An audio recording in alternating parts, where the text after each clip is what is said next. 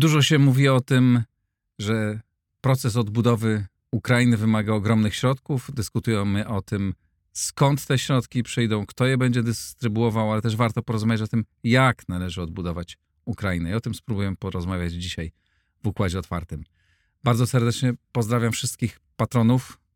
To dzięki Wam mogę prowadzić te rozmowy, dzięki Wam ten program jest całkowicie niezależny, dostępny 5 albo czasem 6 dni w tygodniu w dowolnym, na dowolnej platformie o dowolnej porze za darmo. Dzięki serdeczne. Kto z Państwa chciałby dołączyć do grona patronów, zapraszam na mój profil w serwisie patronite.pl. Pozdrawiam też wszystkich mecenasów. Dziękuję Wam za wsparcie. Jeśli Państwa firma chciałaby dołączyć do grona mecenasów, zapraszam do kontaktu i zaczynamy rozmowę. A oto mecenasi Układu Otwartego. XTB zaprasza na bezpłatny kurs inwestowania na giełdzie. Bartosz Szyma, zawodowy inwestor, pokaże jak wyceniać wartość spółki giełdowej oraz w jaki sposób budować portfel inwestycyjny. Link w opisie. OnGeo.pl Geoportal dostarczający raport o terenie z diagnozą dowolnej działki dla właścicieli, sprzedających lub kupujących. Firma DevTalent, budująca zespoły programistyczne dla klientów z branży finansowej i cyberbezpieczeństwa. E-Kwadrat V to polska spółka zajmująca się sprzedażą energii elektrycznej pochodzącej wyłącznie z odnawialnych źródeł. Nowoferm, dostawca bram, drzwi i ramp dla przemysłu, logistyki oraz użytkowników prywatnych.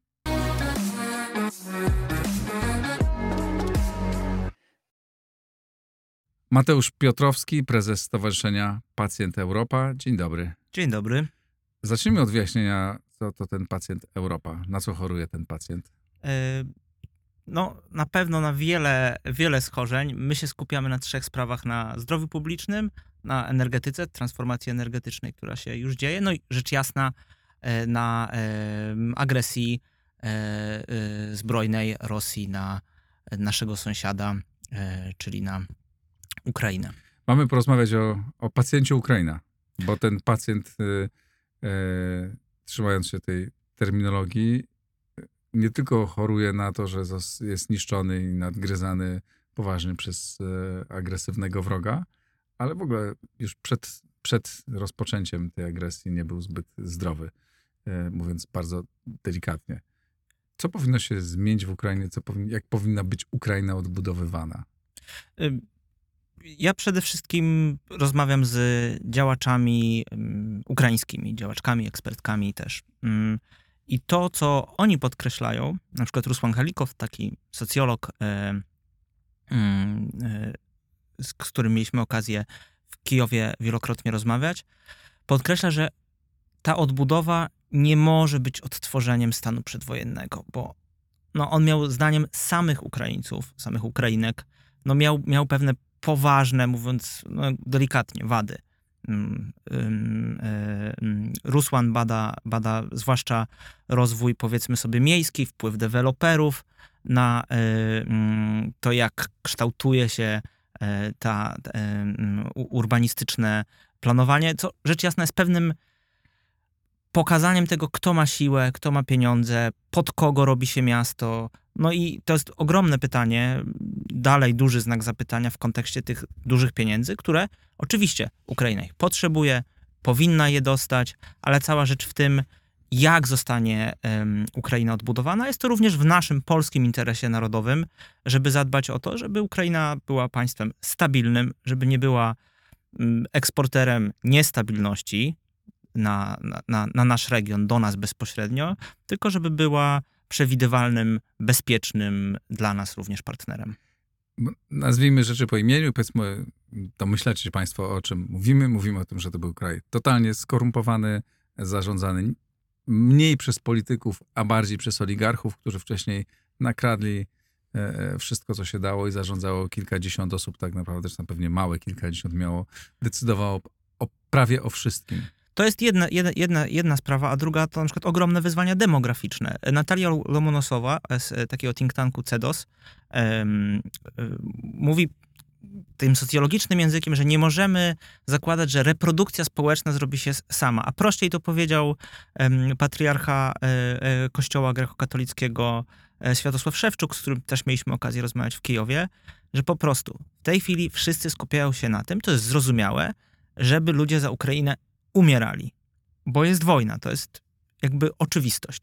Ale trzeba już teraz myśleć o tym, powiedział, powiedział arcybiskup Szewczuk, żeby ludzie chcieli na Ukrainę wrócić i żyć w tym kraju i mieć dzieci. Na tym to polega. Mhm.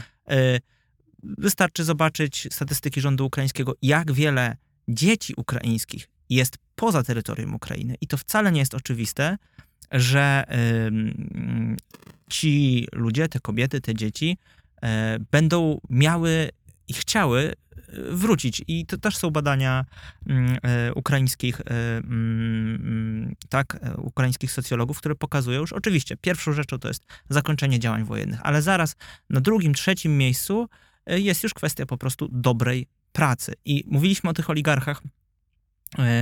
Jest ciekawa analiza Ośrodka Studiów Wschodnich, która pokazuje, że to w pewnym sensie się zmieniło. No, Achmetow, powiedzmy, tak? Y, y, Jego imperium jakoś leży w gruzach, bo po prostu został fizycznie, Azowstal zostało zmiecione z ziemi przez y, rosyjskie rakiety i tak dalej. Natomiast i, i, i tu można powiedzieć, można się trochę cieszyć, że, że ta władza oligarchów będzie mniejsza po wojnie. No ale jednocześnie znika 100 tysięcy miejsc pracy. Oraz znika coś, i to jest ogromnie ważne, to podkreślają też ukraińscy badacze. E, tam się robiło stal. To jest dość wysoko, powiedzmy sobie, w łańcuchu wartości. I Ukraina miała niezłych fachowców, nawet w przemyśle kosmicznym, w innych przemysłach. I pytanie jest teraz, jakim krajem będzie Ukraina? Jeśli będzie krajem, który jest tylko źródłem bardzo taniej pracy i bardzo tanich surowców, w którym nic się wyżej w tym łańcuchu wartości nie produkuje i nie przetwarza, to będzie to źle. Rzecz jasna dla samych Ukraińców i będzie źródłem ogromnej niestabilności, ale to nie będzie też dobrze dla nas. Jeśli mamy kraj zaraz za naszą granicą, który jest takim, będzie źródłem bardzo dużego dumpingu socjalnego, yy, no nie będzie to dobrze dla, dla naszej gospodarki również. Tych problemów jest e, bardzo wiele, ale porozmawiamy o tym, na ile one są już częściowo rozwiązywane, a na ile nie są. Taka kwestia z mojego punktu widzenia fundamentalna, e, no kwestia całego aparatu sprawiedliwości, który był skorumpowany, był zarządzany przez często ludzi powiązanych z organizacjami przestępczymi wprost, nie wprost. No, słyszałem masę historii na ten temat. No i słyszałem też wiele o tym, że ta, nawet teraz, za prezydenta Zełęskiego, w czasie wojny, no, są intensywne próby zmiany tego, ale one nie do końca idą. Jak, jak to dzisiaj wygląda? Na pewno ten nacisk na ym, zwalczanie korupcji to jest coś, o czym mówi się być może najgłośniej. Mhm. Y, bo zarówno y, prawda, ci mm, donatorzy zachodnioeuropejscy no, chcą jakoś wiedzieć, że te pieniądze y, nie, nie, nie zginą bardzo po drodze. Tak? Znaczy mówią wprost, że nie będzie pieniędzy, jeżeli nie uporządkujecie Tak. tam, no bo to one I- wtedy będą rozkradzione. Tak, i z drugiej strony jest presja e, organizacji e, społecznych. Ta kwestia ko- antykorupcyjna jest bardzo silna Tak. od e, czasu co najmniej rewolucji godności. Mm, I pracuje się na przykład nad takim systemem, on się bodajże nazywa DREAM, który jakby ma sprawdzać, jak wyglądają zamówienia publiczne. To ma być transparentny system, w którym po prostu widać, kto dostał, kto wygrał dany przetarg. Więc jakby mm, być może nie jest to kwestia, która najbardziej niepokoiła tych e, mm, moich rozmówców ukraińskich, z którymi, z którymi miałem okazję rozmawiać, e, bo no, tutaj pewien reflektor e, na to, na to pada. Choć oczywiście jakby rzecz jest skomplikowana nie tylko po stronie mm, ukraińskiej, ale też po tej stronie tych,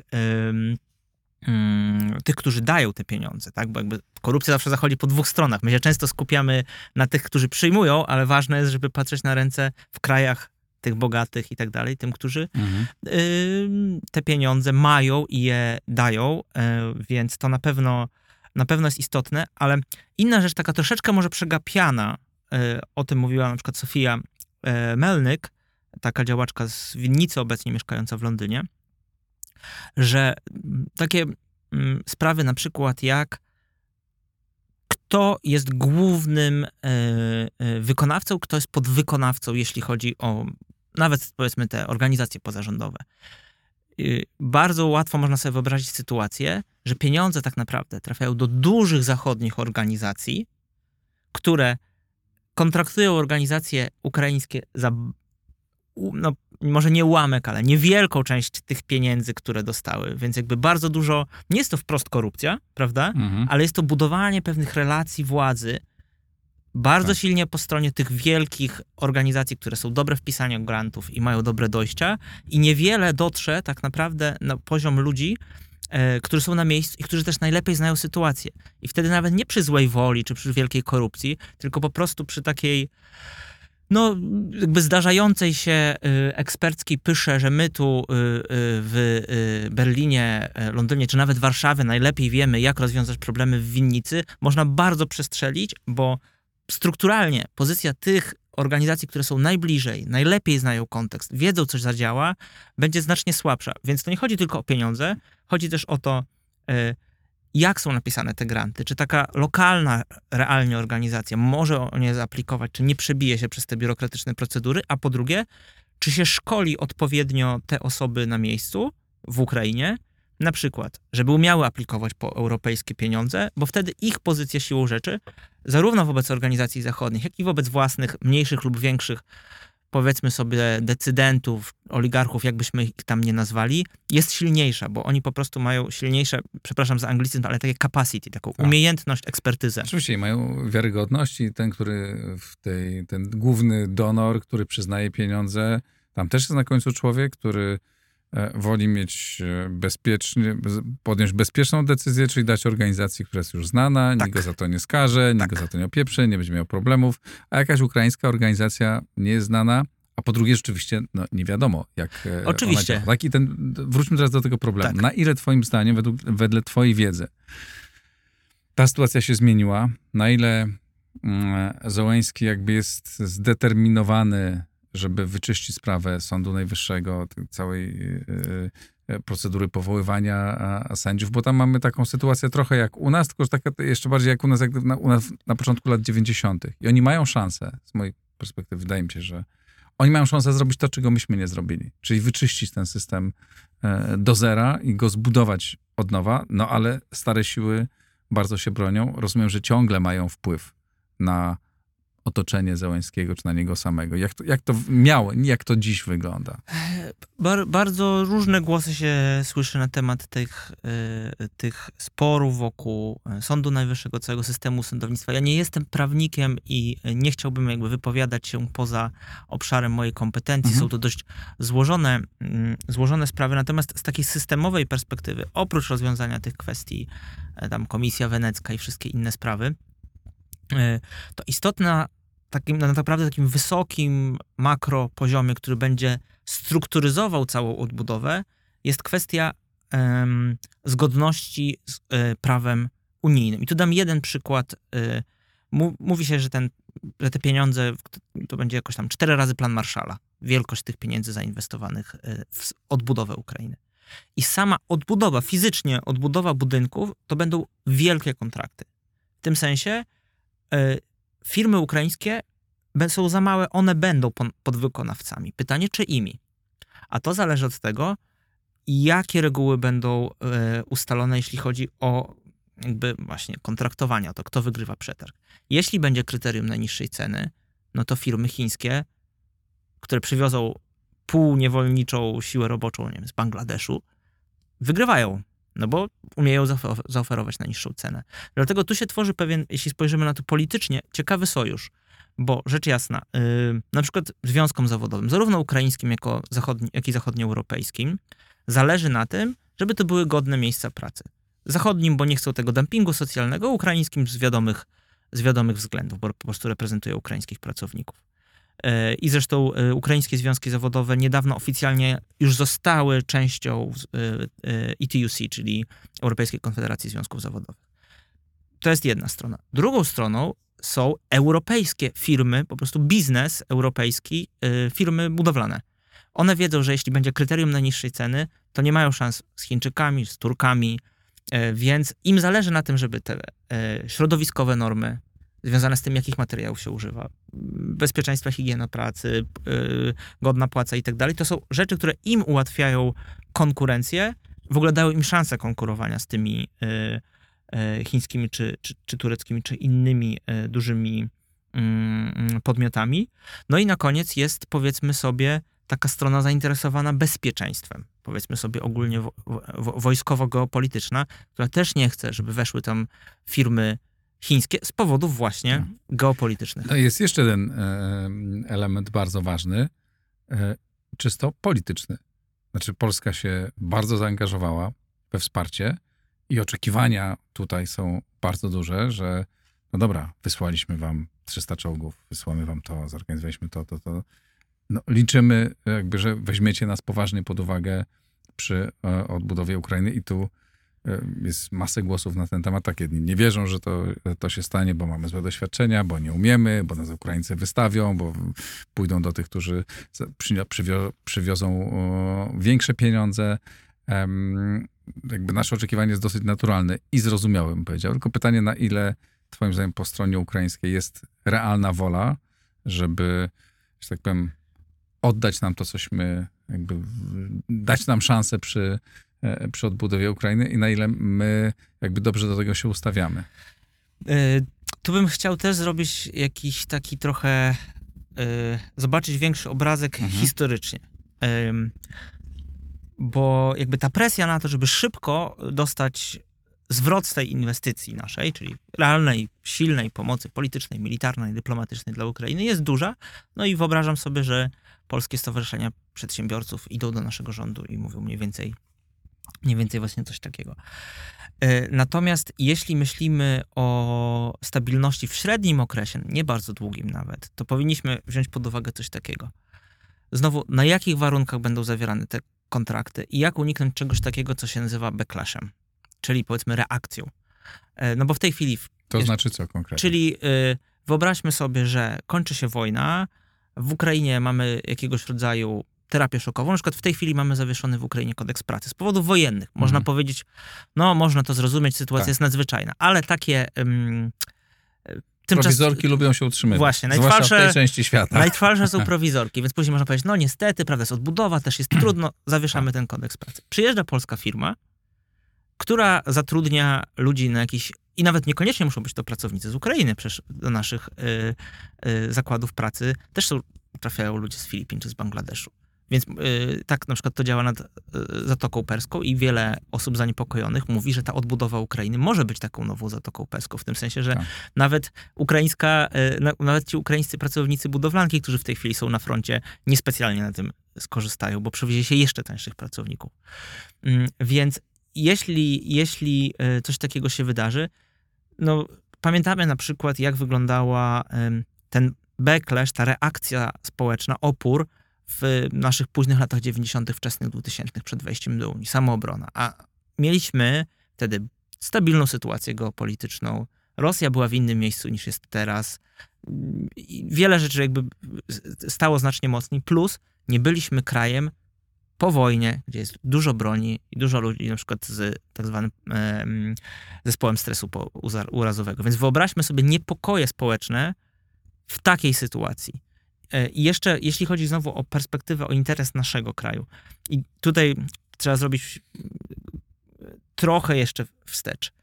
Historycy mm, szkoły krakowskiej, krakowscy konserwatyści, później Paweł Jasienica, wielu innych historyków, pokazywali, że nasze otwarcie dla e, polskich interesów na wschodzie nie było tylko pozytywne. To znaczy to, że nagle polscy mm, możnowładcy dostali dostęp do właściwie darmowej pracy w Ukrainie, bardzo taniej ziemi, spowodowało to, że wykształciła się w Polsce oligarchia, nie było impulsu do inwestowania w nowe technologie, mówiąc po prostu naszym, naszym językiem. Jakby rozwój przemysłu, rozwój miast zwolnił. Do XIV wieku jesteśmy jeszcze na takiej trajektorii, że miasta robią się silniejsze i jakby idziemy razem z Europą y, Zachodnią, jeśli chodzi o, y, o powiedzmy wchodzenie na tę kapitalistyczną ścieżkę rozwoju, taką, która ostatecznie w, tam, w rewolucji przemysłowej znajduje jakąś kulminację. Ale później jakby ten, w związku z tym, że jest darmowa praca w Ukrainie, super tania ziemia, y, nie ma tego impulsu do y, wspinania się wyżej właśnie w tym łańcuchu wartości. Dostarczamy właściwie nieprzetworzone drewno, zboże i tak dalej.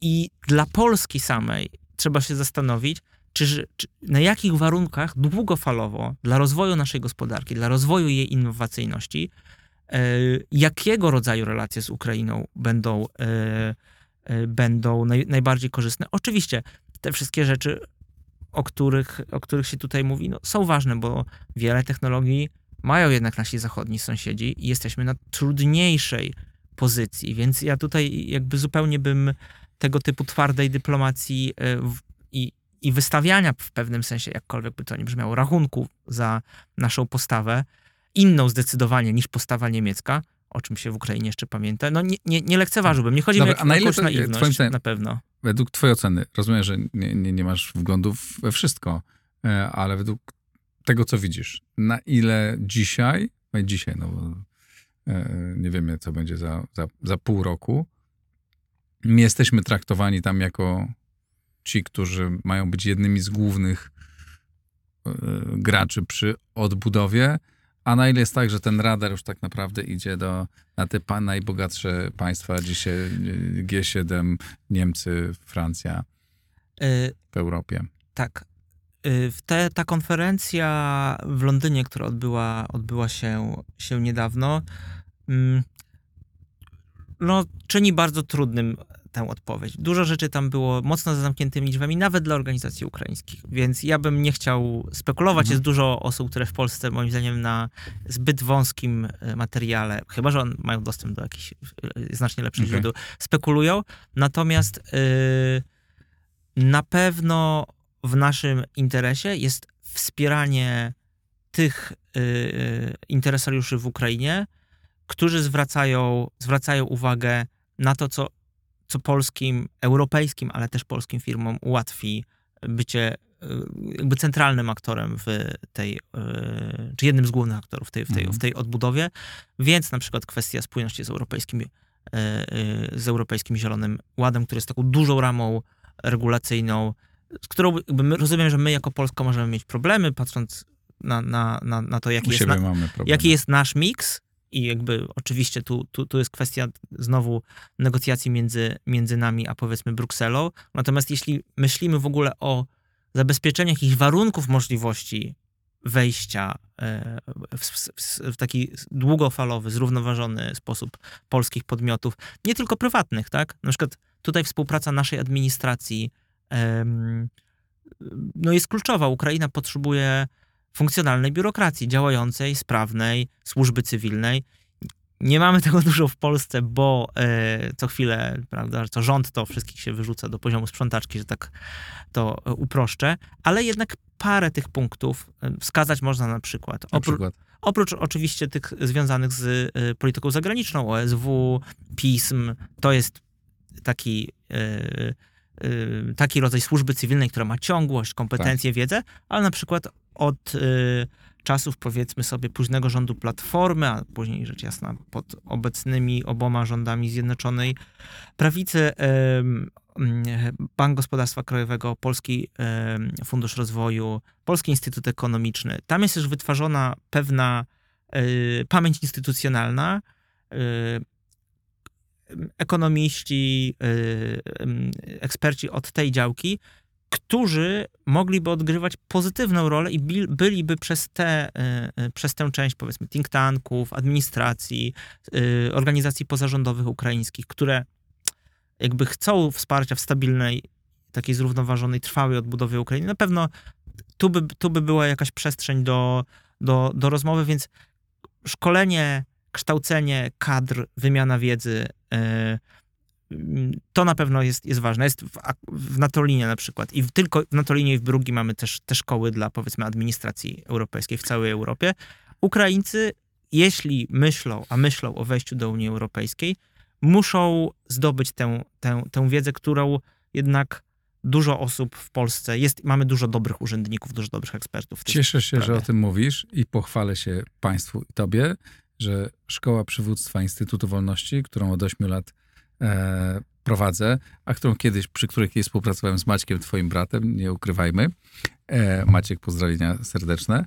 E, Teraz otwieramy projekt y, razem z Prism Ukraine, właśnie szkołę przywództwa dla Ukraińców, gdzie będziemy uczyć, czy pracować, uczyć, będziemy szkolić ich, pomagać e, wykrować tę elitę, która będzie e, budować tę nową, nową Ukrainę. Za chwilę, to, e, za chwilę to zaczniemy. Zapraszam wszystkie firmy do współpracy przy okazji. Tak, to jest jeden z takich, z takich sposobów, no zresztą transferu wiedzy w dwie strony, bo w ten sposób też u nas zostaje trochę wiedzy na temat Ukrainy, co z kolei czyni nas ważniejszym partnerem wobec naszych zachodnich kolegów. Jeśli lepiej rozumiemy, mamy więcej takiego, takich informacji z, bezpośrednio z tamtego kontekstu, z terenu, od osób, które y, w tym, w tym siedzą. Więc mhm. w tym sensie rola, rola y, Polski od tej strony również, y, znowu, która może nie brzmi bardzo sexy, bo to nie jest szybki zysk, ale kształcenie tych elit ukraińskich, budowanie z nimi dobrych relacji, to będzie kluczowe, bo później to będą ludzie, którzy będą w biznesie,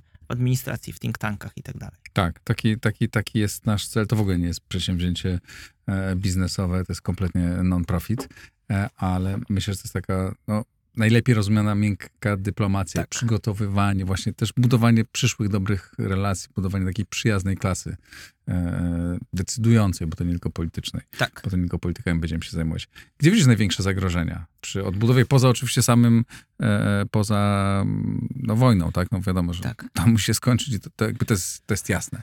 E, to... czy, czy ty się tak. obawiasz, że ta, może dopytam tak, czy ty uważasz, że są duże szanse na to, żeby problem korupcji rozwiązać. Czy, czy, on, czy to już widać, że to się zmieniło mocno? E, no bo wojna nie jest momentem, który sprzyja. Znaczy, z jednej strony sprzyja, bo jest wielka mobilizacja społeczna, odrodzenie ducha narodowego, społeczeństwa obywatelskiego, to wszystko świetnie, ale z drugiej strony słychać masę historii o tym Oczywiście. sprzęcie pomocy, Ogromne kontrakty której, dla armii. Przy tak. której dochodzi do jakichś kradzieży, przewałów, nie wiadomo przez kogo robionych, ale na ile to jest dziś ciągle bardzo duży problem, a na ile jest z tym lepiej? No jakby pojawiają się te historie o tych złotych jajkach, tak, sprzedawanych, e, w, sensie w cudzysłowie złotych, że jakby mhm. kontrakty dla armii, nawet żywnościowe, o wielokrotnie zawyżone kwoty. Zresztą, tak jak um, wspomniałem... Ale to są, to jest margines, czy to jest jakby masowe zjawisko? Mi jest y, rzetelnie trudno to, trudno to ocenić. Y, na pewno jest nie jest tak, że ten temat w opinii publicznej ukraińskiej przychodzi niezauważony, że wzrusza tak. się ramionami i mówi się, e, prawda, no tak to już jest, tak to już, już musi być. Na pewno ten nastrój społeczny, e, no też są badania, które to pokazują. Nie ma mhm. akceptacji społecznej tak. dla, dla korupcji. To jest ważne. Na ile się to uda przełożyć. No jest to trudny proces sami. I to jest duża zmiana, bo kiedyś ona była, ta akceptacja. Tak, tak. tak, tak w Polsce za komuny. No, tak już jest. I na pewno pewne instytucje, no policja na przykład, tak, jakby tutaj ta zmiana zasła. Zresztą tak samo jak u nas to akurat zresztą tak. Krzysztof Janik za, za rządów SLD, żeby powiedzieć też jakieś dobre słowo o tamtych rządach, doprowadził do tego, że nasza policja zaczęła mniej przypominać milicję pod tym względem korupcyjnym. Więc znowu tu są pewne, e, pewnie nawet rzeczy, których, e, które, my, które my moglibyśmy pokazać, jakieś, jakieś nasze sukcesy, podzielić się tym. Natomiast znowu wrócę do tego, co powiedział Rusłan Halikow, wspomniany przeze mnie na początku, że on jakby mówi o, o, o pewnym micie, którego potrzebuje e, Ukraina, żeby się odbudować, micie w sensie takim neutralnym. Nie chodzi o fałszywą opowieść, tylko coś, co łączy naród i społeczeństwo. I że jego zdaniem walka z korupcją jest tylko jakimś tam wstępnym warunkiem. To jest tylko negatywna w pewnym sensie. Nie chcemy tego. Okej, okay, ale czego chcemy? Jesteśmy solidarni wobec wroga, ale to z kolei właśnie Natalia Lomonosowa podkreślała, jak budować społeczeństwo, które jest wobec siebie solidarne po wojnie, kiedy już ten, to, to bezpośrednie e, zagrożenie znika. Więc jeśli powie, powiedziałbym o, na, o najważniejszych wyzwaniach, to powiedziałbym to, że inwestycja w infrastrukturę społeczną, żeby ludzie, zwłaszcza kobiety i dzieci, chciały wrócić w Ukrainę, żeby uniknąć, jakby sytuacja demograficzna w Ukrainie przed wojną była dramatyczna. Teraz jest naprawdę dramatyczna. Więc, yy, więc to jest na pewno coś, co jest kluczowe i niestety część y, analityków, analityczek ukraińskich podkreśla, że nie, nie, nie, niekoniecznie dominujący nastrój wśród administracji ukraińskiej jest taki, żeby poświęcać temu bardzo dużo uwagi. E, w tym sensie To jest jedna rzecz. Druga rzecz, odbudowa potencjału przemysłowego Ukrainy w taki sposób, żeby to było nieoligarchicznie, rzecz jasna, tak, żeby to były, żeby, żeby uwolnić to od tego obciążenia oligarchami, których też trudno było powiedzieć, gdzie do końca leżą ich lojalności, jeśli chodzi o konflikt yy, z Rosją. Ale no, jakby znowu to jest pewna, pewien, niektórzy analitycy ukraińscy na to wskazują, jest to pewien, yy, pe, pe, pewna, pewna kwestia jakby ścieżki, którą przeszły te yy, elity związane zwłaszcza ze sługą narodu. Yy, kojarzy im się przemysł z oligarchami, ze zrozumiałych powodów, ale to być może troszeczkę zaburza perspektywę i powoduje, że myśli się, no dobra, to w takim razie usługi. No świetnie, tylko żeby ludzie mogli kupować usługi, no nie wiem, w inpoście odpowiedniku ukraińskim, przesyłać sobie różne rzeczy, to najpierw muszą mieć w miarę dobrze płatną pracę, żeby móc sobie zamawiać te, te rzeczy i po prostu Ukraina nie może być taką wielką Serbią. Serbia jest w takiej sytuacji. Jest poza Unią, kopie się tam, tak. czy wydobywa się tam lit, Ukraina też ma dużo litu. Ukraina ma w ogóle bardzo ważne, krytyczne surowce, także w kontekście tej transformacji Ale energetycznej. To, żeby była krajem, który przetwarza.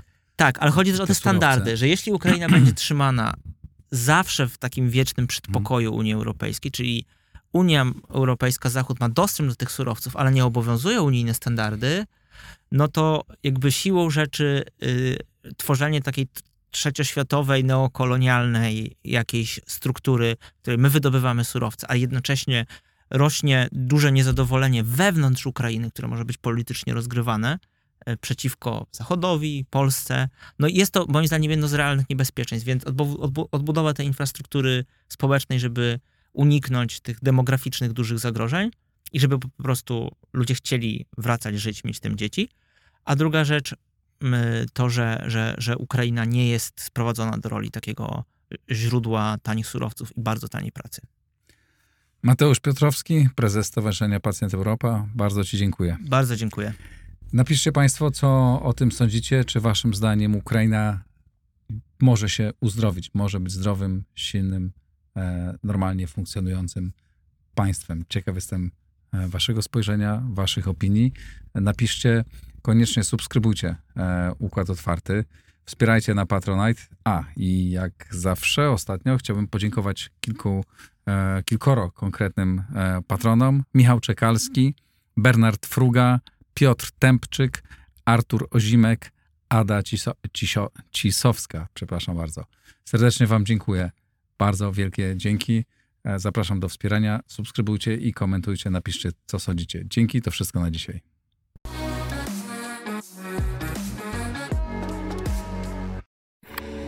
Nagraj to w blisko.